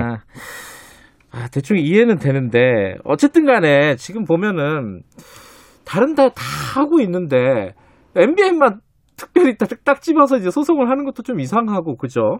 이게 다 자유롭지 못한 거 아니에요? 어차피 그러니까 사실- 논란에는 그러니까 이제 이 제가 아이디어 차원에서 이게 표절을 표절을 좀 잡기 힘들다라고 말씀드렸잖아요. 예. 그러니까 왜냐하면은 다들 자유롭지가 않아요. 가령 어. 이번에 그 TV조선의 소송에 대해서 포털 댓글이 이제 뭐가 될- 달렸냐면은 그럼 너네는 슈퍼스타 K로부터 자유롭냐? 아 또 따져보면은 네, 오디션 프로그램으로서 자유롭냐라는 건데 사실 다- 어, 한국의 음악 오디션 프로그램들은 슈스케로부터 자유로울 수가 없고 음. 사실은 그 슈스케도 미국의 아메리칸 아이돌로부터 자유로울 수가 없죠. 그렇죠. 예, 중요한 음. 건 이제 그 아이디어를 이제 새롭게 발전시키는 건데 가령 저는 이제 MBC 복면가왕이라는 프로가 예. JTBC 히든싱어의 포맷으로부터 많은 것을 좀 어, 아이디어를 얻었다고 생각을 해요. 음. 하지만 두 프로그램은 굉장히 다른 프로고 둘 다 굉장히 잘 돼서 두 프로 다 이제 해외에다 포맷을 수출하는데 성공하기도 했었거든요. 음. 중요한 그러니까 그런 것이 이제 모범적인 사례인데 네. 그렇지 못한 게 너무 많은 거죠.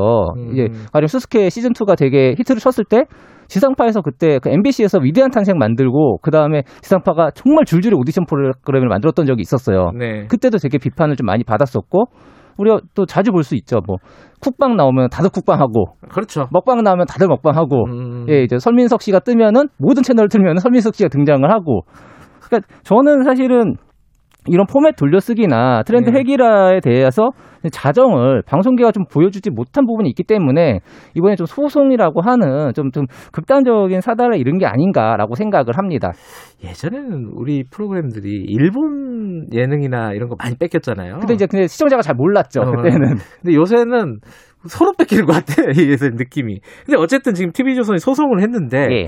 이게 이제 어떤 영향 이런 전, 전반적인 이런, 이런 어떤 돌려막기 예, 예, 뭐 예. 이런 거에 대해서 어떤 영향을 줄까 어떻게 보세요? 그러니까 저는 이게 어 TV조선 측은 어쨌든 여기 좀 경종을 울리겠다라는 좀 논리인데 네. 저는 좀 회의적이에요. 왜냐하면 사회적 논의로 해결해야 될, 해결해야 될 문제를 사법 차원으로 가져가면은 네. 결국 사람들은 그게 법적으로 무죄냐 유죄냐만을 이제 판단 기준을 삼게 되거든요. 아, 그러니까 가령 무죄나 무혐의가 나오면은 면죄부를 얻게 되는 거예요. 괜찮은 것도 아닌데 사실은 예, 사실은 괜찮은 게 아니죠. 그러니까 음. 상도적으로 그렇고 음. 문화적 다양성으로도 조- 결코 좋은 게 아닌데 예. 무죄가 나오면 어 괜찮은가 보다 하는 거죠. 음, 0777님이 요즘 TV 틀면 다 트로트다.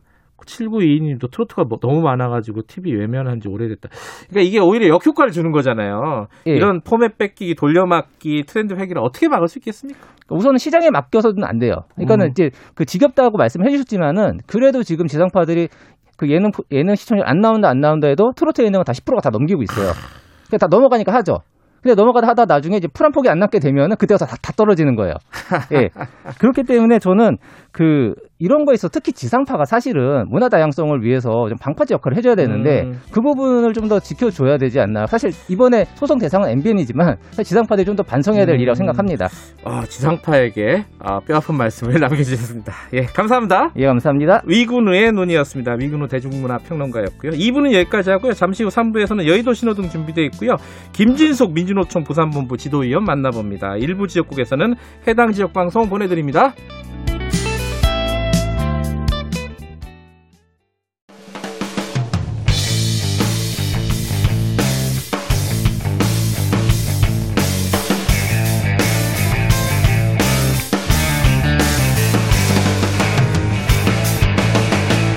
김경래의 최강 시사.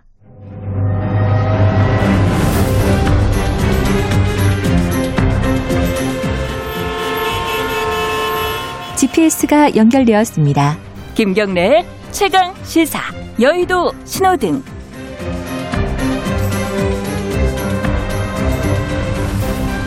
네, 한 주간 화제가 됐던 정가 인물을 집중 탐구해보는 시간입니다. 주간 인물 토크쇼 여의도 신호등. 현근택 변호사님 나와 계십니다. 안녕하세요. 네, 안녕하세요. 현근택입니다. 김태현 변호사님은 어, 안 나오셨네요. 전화로 연결돼 있습니다. 변호사님 안녕하세요. 예, 안녕하세요. 어디 계세요? 어디 모처에 있습니다. 모처. 아, 모처에 우리 이렇게 해야지 궁금증을 좀 유발하지 않겠습니까? 하나도 안 궁금합니다. 정치인에 좀 도움이 되려고. 자, 오늘도 두 분이 어, 각각 한 분 한 사람씩 골라 아니, 김태현 변호사님은 사람이 아닌 것 같기도 하고. 자, 일단 현근택 변호사님은 누구를 가져오셨나요? 박영선 전 장관. 박영선 예. 장관. 뭐 지금 선거에 나왔으니까 파란불 이죠, 당연히. 파란불? 마침 오늘 또 생일이라고 하는 것 같더라고요. 뭐 그거는 아무 상관이 없는데. 네, 어, 이제 어쨌든 네, 뭐 예. 박영선 전 장관님 생일 축하드립니다. 김태현 변호사님은 개각을 갖고 오셨어요. 개각. 개각 사람인가요? 근데 아니 집단이 집단이죠. 집단. 예. 어. 사람이 너무 많아가지고 음, 다 지금 뭐 색깔을 칠할 수가 없어서 예. 네, 그냥 이렇게 통으로 했고요. 물론 이번 개각 중에서 굉장히 저는 잘 된 개각도 한 분 정도 보이긴 하는데 오. 전반적으로는 별로 아 어떻게 보면 두, 두 분이네요. 그러니까 아. 쉽게 말씀드리면 저기 누구죠? 강경화 장관이 나간 건 잘했다. 그래요? 아, 왜, 왜 네, 그래요? 박기화 장관 섭섭하게. 저 예. 한정혜 후보자가 온 것도 잘했다. 어, 근데 나머지는 뭐 별로. 알겠습니다. 그 전반적으로 색깔이 뭐예요, 그러면은? 아, 빨간색이죠. 아, 아, 그래요? 아니, 저, 저한테 왜 그래요? 어쨌든, 아니, 그건, 파란, 파란 리가 있겠습니까? 예, 그 이유는 나중에. 아까 예. 제가 말씀드렸던 강경화 장관의 교체와 예.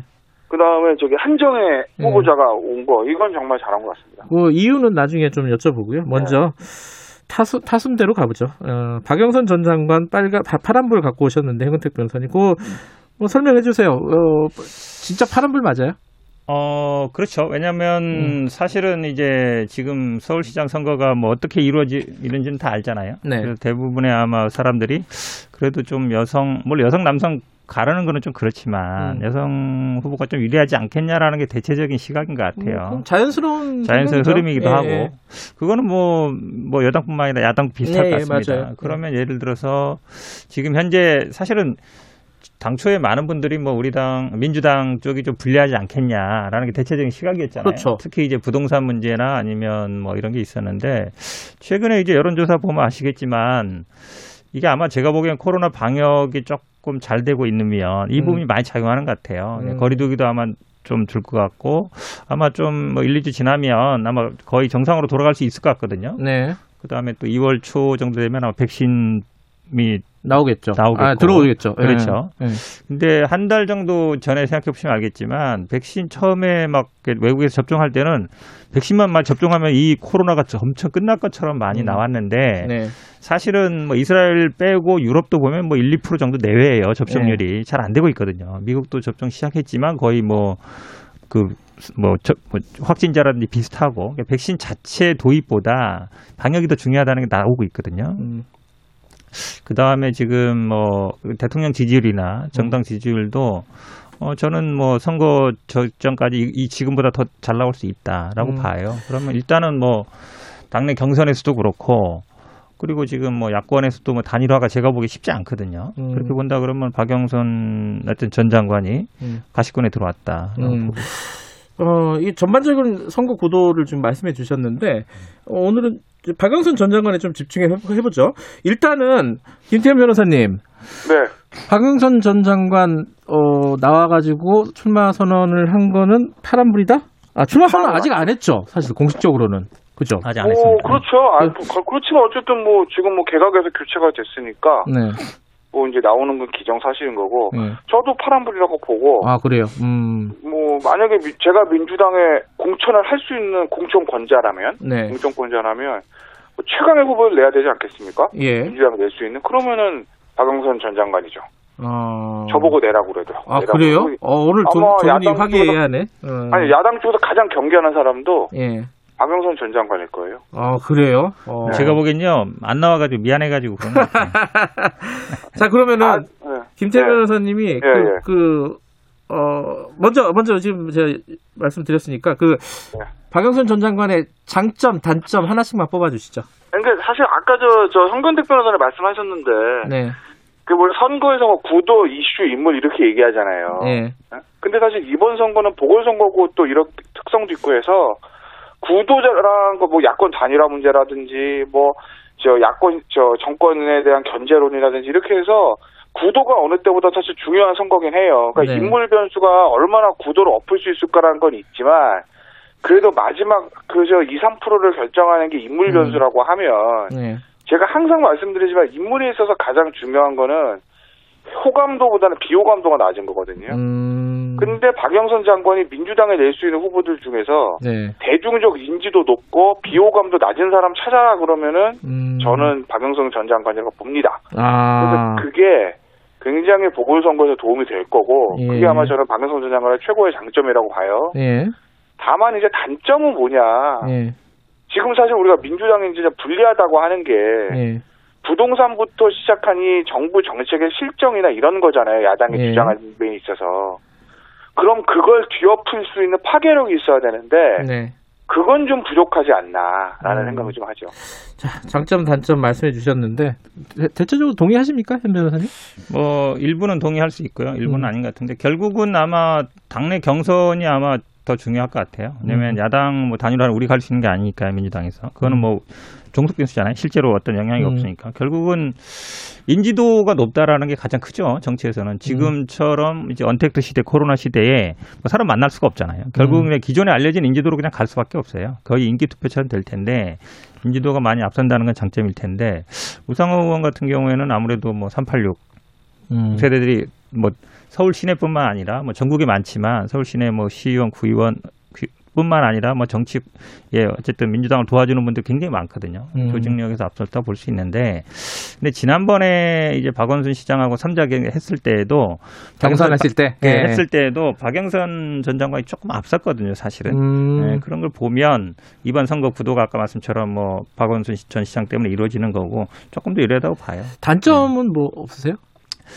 일단 많은 분들이 이제 얘기하는 게, 그러니까 박영선 장관이 어찌 보면 민주당 내 뭐 우리가 뭐 다 친문이라 볼 수 있겠지만 그래도 박영선 장관이 항상 때마다 보면은 이게 나갈 사람인가 아닌가 이 고민이 항상 있었거든요. 국민의당 문제 있을 때도 있고 이런 부분에 대한 게 좀 있을 수 있어요. 아. 당내에 그러니까 핵심 때문에. 지지층들의 그렇죠. 가지는 그렇긴 한데 음.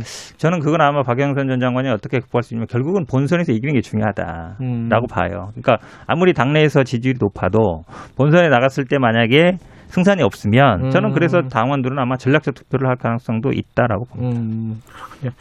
알겠습니다. 어, 뭐, 선거 구도로 넓히면은 아마 그 얘기 하다가 끝날 것 같아가지고, 그렇죠. 네, 박영선 장관 얘기로 마무리하고요. 다음 얘기로 넘어가죠. 김태현 변호사님.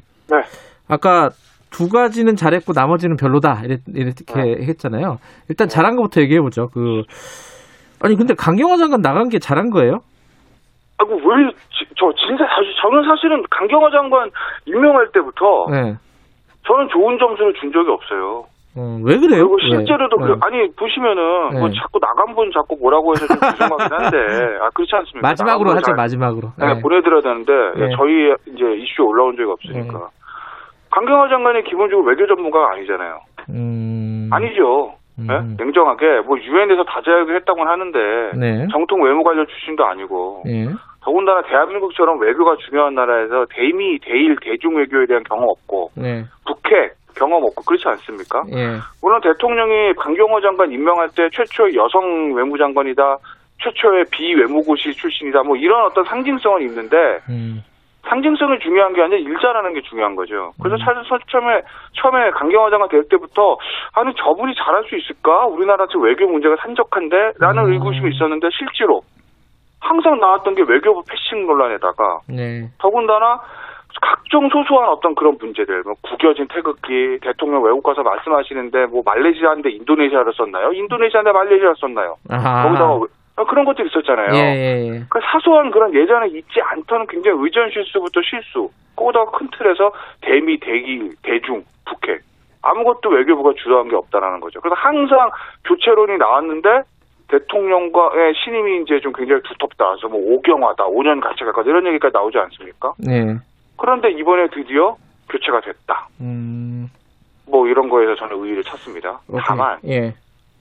교체하고 온 분이 근데 웬 또 정의용 전 실장이냐 라는 생각이 좀 들어요. 그건 별로라고 보세요? 아니 뭐 경험도 아, 그러니까 많고. 예. 아, 정의용 정 실장의 개인적인 능력을는 음. 정말 훌륭하신 분이지 어쨌든 외교 경험도 음. 많고 예. 현 정부의 외교 실정 아 저 죄송합니다 외, 저그 안감 청와대 안보실장 하셨으니까 네. 현 정부의 외교였던 그 흐름도 잘 아실 거고 음. 다만 지금 만약에 강경화 장관을 교체하는 타이밍이 지금이라면 네.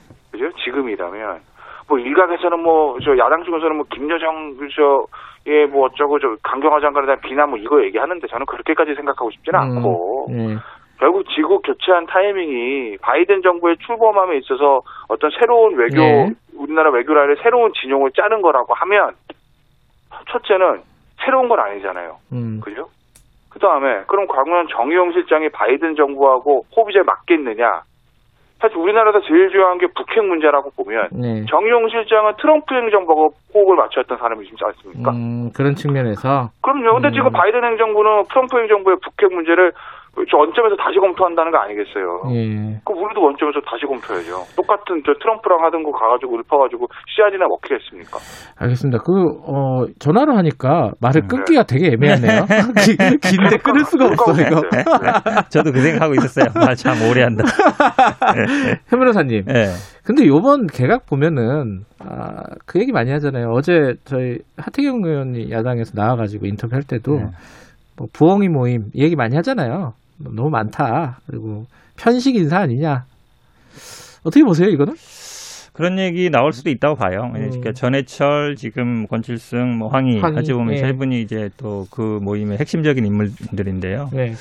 근데 뭐 이런 면도 있다고 봐요. 결국은 이제 지금 후반기 거의 끝나가는 지점이거든요. 네. 그렇게 본다 그러면 아마 그 관료애들의 장악 그다음에 마무리하는 거 이게 제일 중요하다고 봅니다. 네. 그러려면 그래도 뭐 정치인 출신이 좀 인- 필요한 것 같고요. 그다음에 어느 개파를 사실은 뭐 저희 당에서 뭐 여러 가지 얘기도 있지만 친문이냐 아니냐는 것도 있지만 저는 뭐 그래도 일단 정치인, 국회의원, 뭐 청문회, 관료 이런 부분 좀 고려하는 게 더 크다고 봅니다. 음, 알겠습니다. 어, 제가 약간 톤을 잃었어요. 왜냐면 이게 약간 즐겁게 금요일 날 마무리해야 되는데 갑자기 토론 분위기로 가버렸어요.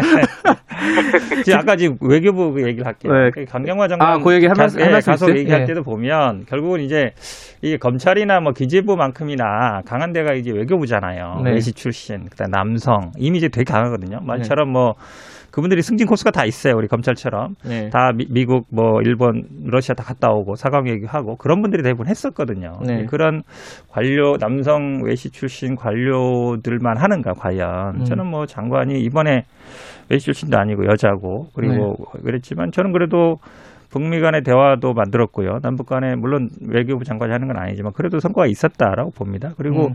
사실은 그런 기존에 쭉 오던 대로만 가면 변화가 없어요. 저는 앞으로 외교부 장관은 다른 사람도 할 수 있다라고 보고 그거는 법무부나 국방부도 마찬가지예요. 꼭 이렇게 어쨌든 기존에 해왔던 것만 반복한다고 해서 네. 뭐 변화가 있겠느냐. 저는 뭐 그거는 개혁은 아니라고 봅니다. 가신 분은 잘 보내드리도록 하겠습니다. 여기까지 하시고. 자, 마지막으로, 어, 짧게 한 말씀만 듣죠. 이 개각의 마지막 퍼즐, 마지막 단추가 정세균 총리의 교체, 그 뒤에 정세균 어, 총리의 어, 대권 도전 뭐 이렇게 보는 사람들이 있는데 이게 현실성 있는 얘기인가? 김태현 변호사님 짧게 시간 많지 네. 않으니까 어떻게 생각하세요? 만약에 서울시장 선거에서 저 여당이 져서 네. 이낙연 대표 입지가 흔들리면은 사- 새로운 친문 후보 찾아야 되잖아요. 음. 그러면 저는 전생훈 총리 등판 가능성이 있고 음. 그러면 총리 교체가 될 거다. 음. 만약에 정세균 총리가 대선 나갈 생각이 없습니다라고 하면 총리 교체 안 하죠. 왜냐하면 음. 지금 방역 사령탑인데 그렇죠. 그걸 음. 바꾸는 건 말이 안 되지 않습니까? 근데 이제 여권에서 크게 대선판을 다시 짜야 된다. 정세균이라는 사람 필요하다. 그러면 바꾸고 음. 총리 교체하겠죠. 대선 내가 나가야 되니까. 음, 좀 합리적인 얘기인 것 같기도 하고 어떻게 보세요, 현 변호사님? 저는 뭐 이 경 저 보궐선거 결과와 관계없이 네. 나올 가능성이 더 높다고 봐요. 어 그래요? 두 예. 분 생각이 다르시네. 왜 그러냐면 어. 사실은 정세균 총리 다 했잖아요. 국회의장. 뭐 어, 다 하셨죠. 다 했죠. 이제 할 게 이제 어찌 보면 대통령밖에 없어요. 없는데 맞잖아요. 국회의원도 하고 국회의장까지 했잖아요. 좋겠다. 할게 예. 그리고 대통령밖에 그러면 없어서. 지금 사실은 어찌 보면 또 연세도 좀 있으시고 마지막 음. 도전일 가능성이 있어요. 그리고 그동안 계속 대권의 도전에 대한 뜻도 밝혀왔거든요. 음, 그렇게 본다 그러면? 저는 뭐 나설 가능성이 높다라고 봅니다. 요거는 뭐 나중에 관전 포인트가 되겠네요. 자, 여기까지 하죠. 고맙습니다. 예, 감사합니다. 예, 김태현 변호사님 그리고 현근택 변호사님이었습니다. 지금 시각은 8시 45분입니다.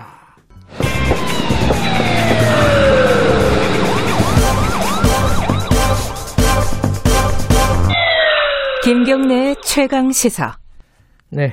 음, 한진중공업의 마지막 해고 노동자 김진숙 민주노총 지도위원이 부산에서 출발해서 걸어서요. 어, 지금 서울로 오고 있습니다. 청와대를 향해서 오고 있는데 어, 일종의 복직 투쟁이죠.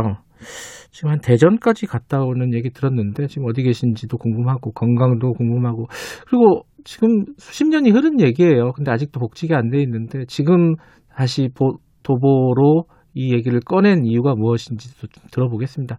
세상 얘기도 좀 들어보고요. 김진숙 지도위원 연결하겠습니다. 위원님 안녕하세요. 예, 안녕하세요. 어, 오늘도 걸으시나요? 예, 걸어야죠. 어, 아직 출발 안 하셨고요. 예, 예. 어디세요, 지금은? 숙소는 대전에 있고 오늘은 이원역에서부터 출발해요. 아하. 그러면 부산에서 벌써 한 대전 무렵 근방까지 왔다는 거네요, 그죠? 네. 어, 언제 출발하셨죠? 지난 30일이니까. 아, 12월 30일 날 출발해서 지금 음. 절반 정도인 것 같아요. 아니, 연세도 좀 있으시고, 건강은 어떻게 해요? 괜찮으세요? 지금은 건강을 신, 신경 쓰고 챙길 여건이 안 돼서 그냥 음. 지금은 하여튼 걷는 데 집중하고 있습니다. 음, 그래도 어쨌든 걸으실 수는 있다. 이 네, 지금 네, 걷는 건 잘해요. 네. 청와대 언제 도착하십니까? 2월 7일 날로 예정하고 있어요. 별다른 음. 차, 그 차질이 없으면 2월 7일 날 들어갈 거예요. 자, 여기 들으시는 분들이, 청취자분들이 궁금해 할 겁니다. 아니, 어, 지금 왜 이 엄동설안에 부산에서 네. 서울까지 왔는지가 간단하게 좀 말씀을 해주시죠. 왜 지금 걷고 있는지. 그제 복직 문제가 어쨌든 저는 이제 처음에 시작할 때부터 복직 없이 정년 없다라고 시작을 했고 네. 그 작년 연말이 정년이었는데 그걸 넘어가면서 예. 이 투쟁이 제가 복직할 때까지는 안 끝난다는 거를 좀 보여주고 싶은 것도 있었고요. 예. 그 다음에 한진중공업이 다시 이제 매각이 진행 중이거든요. 네. 근데 어쨌든 노동자들한테는 가장 중요한 게 고용인데 네. 그 고용보다는 부동산에 더 땅에 더 관심이 많은 동부건설이 우선 협상 대상자로 선정이 되면서 음. 그 매각 과정에 왜 노동자들의 의사는 전혀 반영되지 않는가 음. 그리고 노동자들의 고용에 대한 부분들은 왜 담보되지 않는가 에 대한 것들도 알리고 그때 당시 음. 또 중대재해기업처벌법이 한참 또 유가족들이 단식 농성을 할 때라 네. 그런 노동자들의 현실들을 좀 알리고 싶어서 걸어서 음. 출발을 했습니다. 모르시는 분들을 위해서 제가 간단하게 부연 설명을 하면은 1986년도에 한진중공업에서 최초의 여성 용접자로 노동자로 일을 하시다가 네. 어 이제 해고가 됐습니다. 노조 활동 등을 했다는 이유로 해고가 되고 고문도 많이 받으시고 뭐 그랬습니다. 그런데 35년 동안 복직이 안 됐었고 예. 이제 다시 복직을 얘기하시는 건데 근데 사람들은 그런 생각을 할 수도 있어요. 아니, 35년 됐는데 어 그건 좀 잊고 사는 게 어땠을까 어떨까 왜 이렇게 다시 이야기를 꺼내시게 된 겁니까? 다시 얘기를 꺼냈던 건 아니고 저는 35년 동안 계속 그런가요? 같은 얘기를 해왔었는데 네. 그 얘기들이 안 먹혔던 거죠. 그리고 저는 음. 하여튼 뭐 35년 동안 복직으로 해서 저 나름대로는 애를 써왔었는데 네. 그동안에는 전혀 반응이 없었습니다. 네. 근데 하여튼 이번에는 많은 분들이 뭐 단식도 하시고 같이 걸어주시기도 하고 뭐 기자회견도 많이 해주시고 특히 음. 이제 해고되신 선배님들도 애를 써주시고 그- 그런 부분들이 저한테는 굉장히 지금 큰 힘이 되고 있죠. 그리고 35년 동안 하여튼 한 사람이 포기하지 않았던 꿈이 음. 아직도 이루어지지 않고 있는 거에 대한 부분들도 하여튼 원망이 큽니다. 지금 작년 같은 경우에도요 민주화운동 명예보상 심의위원회에서 김인숙 위원의 해고가 부당하다. 그래갖고 예, 복직을 권고했잖아요. 예, 회사 예. 측에. 뭐 그리고 그뿐만 아니라 이게 각종 시민단체 뭐 등등해서 복직을 계속 얘기하고 있는데 회사 측의 반응은 전혀 없나요? 공식적으로 뭐 교섭을 해본 적이 없고요. 음. 그리고 사측은 이제 계속 언론 플레이를 통해서 김진숙이 돈을 요구하고 있다는 식으로 음. 명예를 훼손하고 그리고 이제 사측에서 지금까지 나온 얘기는 뭐, 뭐 임원들이 모금을 해가지고 8천만 원을 주겠다. 뭐 이런 네. 얘기도 하고 그 뭐 그건 대고에 대한 책임이 아니라 적선이죠 적선 이거 먹고 떨어져라. 음. 그리고 뭐 재입사해서 명퇴를 해라. 네. 그건 복직에 대한 책임을 해고에 대한 책임을 전혀 안 지겠다는 얘기라 음. 그건 제가 받아들일 수가 없었고요. 네. 그 사측에서는 모르겠습니다. 왜 이렇게 완강하게 뭐 수백 명도 아니고 한 사람 남은 복직에 대해서 이렇게 사회적으로 문제가 될 때까지 문제를 키워가고 있는지를 이해할 수가 없어요. 저도 정말 뭐 짐작하건대는 네. 사측이 이제 수많은 공을 들여서 기업 노조, 어용 노조를 만들어 놨는데 음. 다시 민주 노조로 힘이 쏠릴까에 대한 두려움들이 아닐까라고 생각을 하죠. 그런데 이제 아까 어, 35년 동안 포기할 수 없는 꿈이라고 말씀하셨잖아요. 네. 근데 이제 더 이상 이 김진석 위원의 복직 문제가 개인의 문제가 아닌 게 돼버렸어요. 그렇죠, 그래. 어떤 의미가 있다고 보십니까? 본인의 복직 문제가 사회적으로는? 제가 이렇게 20일 넘게 걸어오면서 네. 많은 노동자들이 함께하고 있어요. 근데 그 중에는 음. 특히 이제 대우버스나 한국게이츠나 아시아나 KO나 그다음에 코레일 네트워크스나 네. LG 트윈타워 노동자들이나 해고된 노동자들이 많이 음. 걷고 특히 옛날에 30여 년 전에 해고됐던 사마고무나 진양고무나 풍산금속이나 이런 노동자들도 함께 하고 계시거든요. 그러니까 음. 네. 그이 사회에 아직도 수많은 노동자들이 제자리로 돌아가지 못한 음. 그걸 저도 이제 길에서 다시 한번 확인하고 있는 건데요. 네. 그래서 그런 노동 현실들이 여실하게 보여주는 음. 그런 행진이 되고 있네요. 그래 뜻하지 않게. 음. 35년 동안 이제 사실 노동 운동 현장에 계속 계셨던 건데, 35년 동안 우리 노동 환경은 많이 바뀌었습니까? 좀 좋아졌습니까? 어떻게 평가하십니까? 저는 비정규직 문제만 하나 보더라도 네. 특히 청년들의 이 실업 문제, 비정규직 문제가 마음이 아픈데요. 네. 사회에 첫 발을 내디드는 게 비정규직으로 시작을 하고 그리고 차별부터 온몸으로 느끼게 되는 네. 이런 현실들은 부당하지요. 근데 그런 노동자들이 점점 늘어나고 그리고 길에서도 보게 되지만 어제도 제가 청와대 앞에 갔다 왔습니다만 하여튼 해고된 노동자들이 너무 많아요. 음. 어, 수백 명이 수십 명이 아무 대책 없이 길거리로 내몰리게 되고 그런 거에 대한 법적인 제재나 이런 것들 전혀 없이 한진중공업만 하더라도 이미 경영진의 경영 실패라는 게 다 드러났거든요. 네. 근데 매각을 앞두고 또다시 그 고용에 대한 불안들을 노동자들만 짊어지게 되는 이런 부당한 현실들은 여전히 이어지고 있고 오히려 더 심해진 부분들이 있다고 저는 생각을 합니다.